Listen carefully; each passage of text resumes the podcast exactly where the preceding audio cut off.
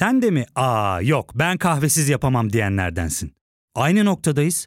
İlk ve tek kahve üyelik uygulaması Frink'le tanış. Hem bütçeni koru hem de hiç bitmeyen kahvenin tadını çıkar. Yakınlarından terapinin onlara ne kadar iyi geldiğini dinlesen de kendin için bir şeylere başlamak zor geliyor olabilir. Ya da sevdiklerine yardım etmeye istekliyken kendi ihtiyaçlarını görebilmek. Hayvel, uzman psikologlarıyla kendi ihtiyaçlarını bulmanda sana destek olacak. Terapi yolculuğuna başlamak için detaylı bilgi bölümün açıklamalarında.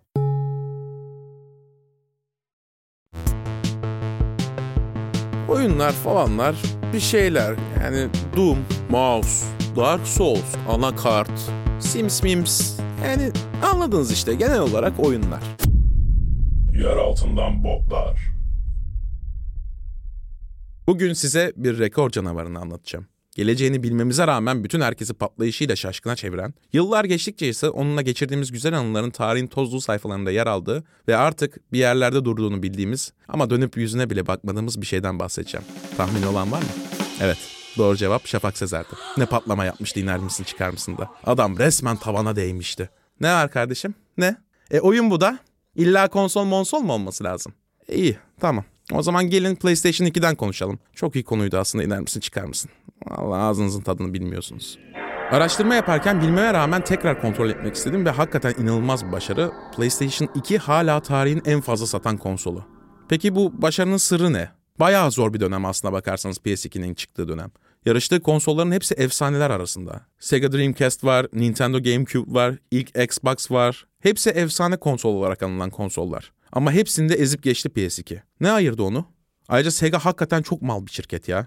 Dreamcast gibi güzelim konsola nasıl oyun çıkaramadılar doğru düzgün. Bir de bir buçuk yıl önceden başladı satmaya PS2'den. İstese jenerasyonu ele geçirirdi sanki. Şimdi bambaşka bir tanjanta geçiyoruz. VHS'leri hatırlayan vardır aramızda. Bir dönemin anıları ve filmleri bunlara kaydedilirdi. Mesela benim okula gitmemek için yalvardığım bir videom var. Bileğim kırılmış. Alçıda sağ bileğim. Diyorum ki okula gitmeyeyim çünkü kesin kolum çok acır. Annem de diyor ki oğlum saçmalama okul 100 metrelik yürüme mesafesinde hiçbir şey olmaz. Video kısa ve komik ama ben uyarmıştım annemi. Çünkü o günün devamı videoya kaydedilmedi ama ben dişlerimi kırıp geldim eve. Evet direğe çarptım. Top oynarken kırık kolla. Neyse bu mecra garip bir şekilde filmlerin tarihinde M Sokağı Kabusu ve 13. Cuma gibi seri üretim korku filmi serilerinin satışlarını katlayan bir format oldu. 240p'lik dandik görüntüde tüplü 34 ekran televizyonlarda bunları izleyip her gördüğümüz karartıları yaratık zannedip uykularımızı kaçıran bir dönemdi. 2006'ya kadar sürdü bu VHS formatı. Son olarak Cronenberg filmi olan Şiddetin Tarihçesi basıldı bu formata ve kaybolup gitti. Yerine de aşırı pahalı ve 480p gibi pırıl pırıl bir görüntüye sahip DVD'ler geldi. Şimdi bu konuyu niye anlattım? Aşırı kopuk gibi gözüküyor konudan. Öncelikle sinemanın konuşulmayan taraflarını konuşmak aşırı eğlenceli bana göre. Öyle tuhaf zevklerim var. Boş zamanlarımda da zil takıp oynarım ayrıca. Bir de DVD'ler pahalı demiştim yani biraz önce. Asıl pahalı olanlar DVD player'larda. 1999'da Amerika'da satışa çıkan ilk DVD player'lar 700 dolar ile 1200 dolar arasında fiyatları vardı. Bunlar Amerika standartları için bile aşırı yüksek fiyatlar. Şu an iPhone 14 Pro Max 256 GB olanı 1200 dolar öyle düşün. PS2 ise 2000 yılında 299 dolara satışa çıktı ve ilginçtir PS2 aynı zamanda bir DVD player olarak kullanılabiliyordu. Yani matematiği kendiniz yaparsınız diye düşünüyorum ama 299 dolar 700 dolardan az yani haberiniz olsun. Amerikalı da o kadar aptal değil sonuçta. Dünya haritası gösterip ülke yerlerini sormak gibi kompleks bir şey yapmıyoruz burada. Bu hesabı yapabildi çoğu. Sonuç olarak hem ucuza DVD player alıp hem de çocuğu mutlu etmek ağır basınca talepte bir patlama oldu diyebiliriz. Bu ilk nedenimiz olsun cebinize koyun bunu.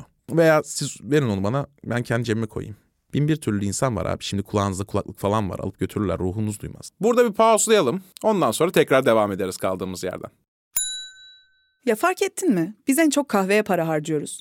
Yok abi, bundan sonra günde bir. Aa sen Frink kullanmıyor musun? Nasıl yani? Yani kahvenden kısmına gerek yok. Frink'e üye olursan aylık sadece 1200 TL'ye istediğin çeşit kahveyi istediğin kadar içebilirsin. Günlük 40 TL'ye sınırsız kahve mi yani? Çok iyiymiş. Aynen. Hatta şu anda 200 TL'lik bir indirim kodu da var. E hadi hemen indirip üye ol da bu fırsatı kaçırma.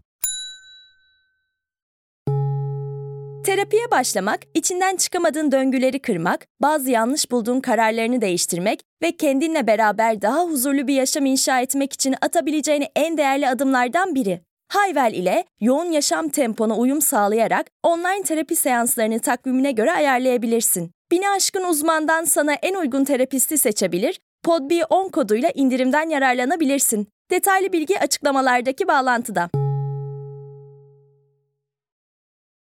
Bir diğer neden ise PS2 reklamlarla ittirilip kulaktan kulağa gelen hype'ının karşılığını verebilen nadir konsollardandı. Mesela o dönemde konuşulan bir şey olarak bilgi vereyim size. Biz okulda PS2'nin en güçlü bilgisayarlardan bile daha güçlü olacağını konuşuyorduk. Sonra konsol çıktı. Hakikaten de güçlüydü yani. Ama büyük bir olay değil tabii ki bu. 2000 yılında piyasada olan herhangi bir konsol o dönemin bilgisayarlarından güçlüydü zaten. Biz mi aldık? Bilgisayarlarda dandikti. Ama PS2'nin bir diğer gücü oyunları ve konsolun çok rahat bir şekilde kırılabilmesiydi. Kırılma derken crack olan kırılma. illegal olan diyeceğim ama o dönem illegal değildi. Çünkü bir şeyin illegal olabilmesi için legal yolunda var olması gerekir. İlginçtir Türkiye'de o dönem orijinal oyun bulmak o kadar zordu ki şöyle düşünün Mehmet Ali Erbil'in pot kırmadan bitirdiği Çarkıfelek bölümü izlemek daha kolaydı.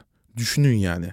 Amanın ben mesela o dönem oynadığım bütün oyunları Bakırköy'deki alt geçinin orada oyun satan yerlerden alıyordum. Ya 2 liraydı ya da 3 lira. Oynadığın oyunu getirince yarı fiyatına başka oyun alıyordum falan. Ama tek CD ise iki tanesi aynı fiyat oluyordu. PS2'nin Türkiye'de yaygınlaştığı sırada olan oyunları Final Fantasy 10, Devil May Cry, Gran Turismo 3, GTA 3, Metal Gear Solid 2, Silent Hill 2 falandı ki her biri şu an türünün efsane oyunları arasında. Final Fantasy 10 dışında. Sevemedim seni Final Fantasy 10. Part 2'nin de çok kötüydü. God of War vardı ya. Biz arkadaşlar konsolu değişerek oynamıştık. Bende konsol vardı onda CD. Aa, çakala bak. Şimdi fark ettim. Herif konsoluma konmak için oyun almış. Yer miyim lan ben bunu? Yedim bu arada. Harika oyundu God of War. There are no good gods, boy. Bütün bunlara rağmen PS2'ye oyun yapan herkesin söylediği şey PS2'ye oyun yapmanın işkence oldu. Yine de ne kadar çok oyun çıktı ya. Şimdi Emotion Engine diye bir işlemcisi var PS2'nin ve o dönem bu işlemci Sony'nin dediğine göre Pentium 3'ten 2 kat daha hızlı çalışıyor. 75 milyon 3D işlemini saniyede yapabilen bir işlemciymiş. Süper. Mantık şu yani. Emotion Engine işlemleri hesaplayıp ekran kartına gönderiyor. Bu arada konsoldan gelen input'u da işleyen bir çip daha var. Bu da işlemleri Emotion Engine'e gönderiyor. O da ekrana hepsini toplu olarak gönderiyor. Bu input'u işleyen çip aynı zamanda PS1'in işlemcisi olduğu için de eski oyunları kendi üzerinden de çalıştırabiliyor. Bayağı kompleks bir yapı yani. Sony'nin bunu yapımcılara oturup ciddi ciddi açıklaması ve kütüphane sunması gerekiyor. Yoksa adamlar bunu deneye yanıla bulmak için aylarını veya yıllarını harcayacaklar. Sony'de yapılması gerekeni biliyor. Gidiyor yapımcılara, ofislerine giriyor. Gözlerinin içine bakıyor yapımcıların elinde PS2 ile. Bir süre sessizlik oluyor tabii. Tam yapımcı böyle bakıp hayırdır diyecekken Sony fırlatıyor konsolları üstlerine. Sonra hiçbir şey demeden binadan koşarak uzaklaşıyor. Tam olarak böyle olmuyor tabii ama Shinji Mikami'nin anlattığına göre buna yakın bir şey oluyor. Kendisi Resident Evil'ın yaratıcısı bu arada. Ayrıca kendisinin bana 6 yaşımdan 8 yaşıma kadar uykumda zombi köpek kabusu görmemden ötürü yaklaşık bir 400 saat uyku borcu var. Ben alacağım bu borcu bir ara ondan.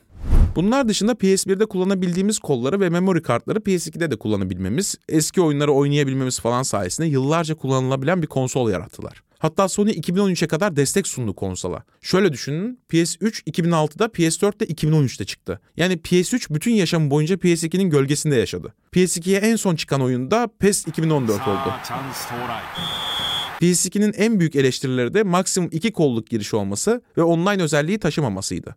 Ki Sony sonradan bu iki sorunu da çözdü. Kollar için çoklu giriş şeysi ve online oyunlar için de online oyun şeysi ekledi. Bilmiyorum bunlar bende yoktu. Gerçek isimlerini hiç bilmiyorum yani.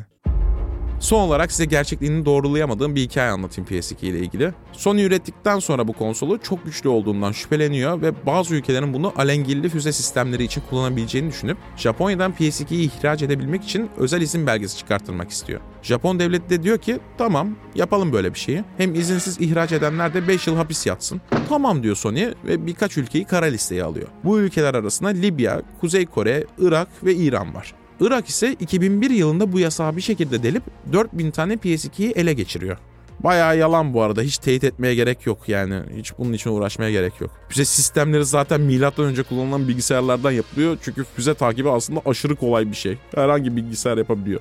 Bir de herkes bu bilgisayarları kullanamıyor ve internete bağlanma ihtimalleri de sıfır olduğu için doğal olarak en mantıklı seçim bu taş devri bilgisayarları oluyor. Ayrıca PS2 ile füze mi gönderilir ya? Ne saçma sapan bir hikaye bu. Şafak Sezer filmi senaryosu mu bu? Kim? Siz. Yo. Bak bak oyunlardan bahsedince aklıma ne geldi? FIFA, monitör, jeton, LOL. Başka da bir şey gelmedi galiba. Tamam o zaman şey yapalım ben biraz daha düşüneyim. Bir dahaki bölümde görüşürüz. Siz de düşünün. Olmadı orada şey yaparız karşılaştırırız. Yer altından botlar.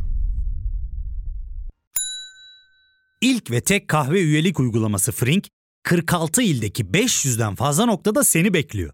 Açıklamadaki kodu girerek sana özel 200 TL'lik indirimden faydalanmayı unutma.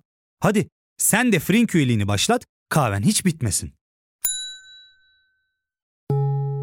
Hem bugününe hem yarınına katacaklarıyla terapi yolculuğuna ve daha iyi hissetmeye bugün Hayvel ile başla. Açıklamadaki linkten Hayvel'i indir, ücretsiz tanışma görüşmelerinin ardından bütçene uygun seans paketini seç ve terapi yolculuğuna başla.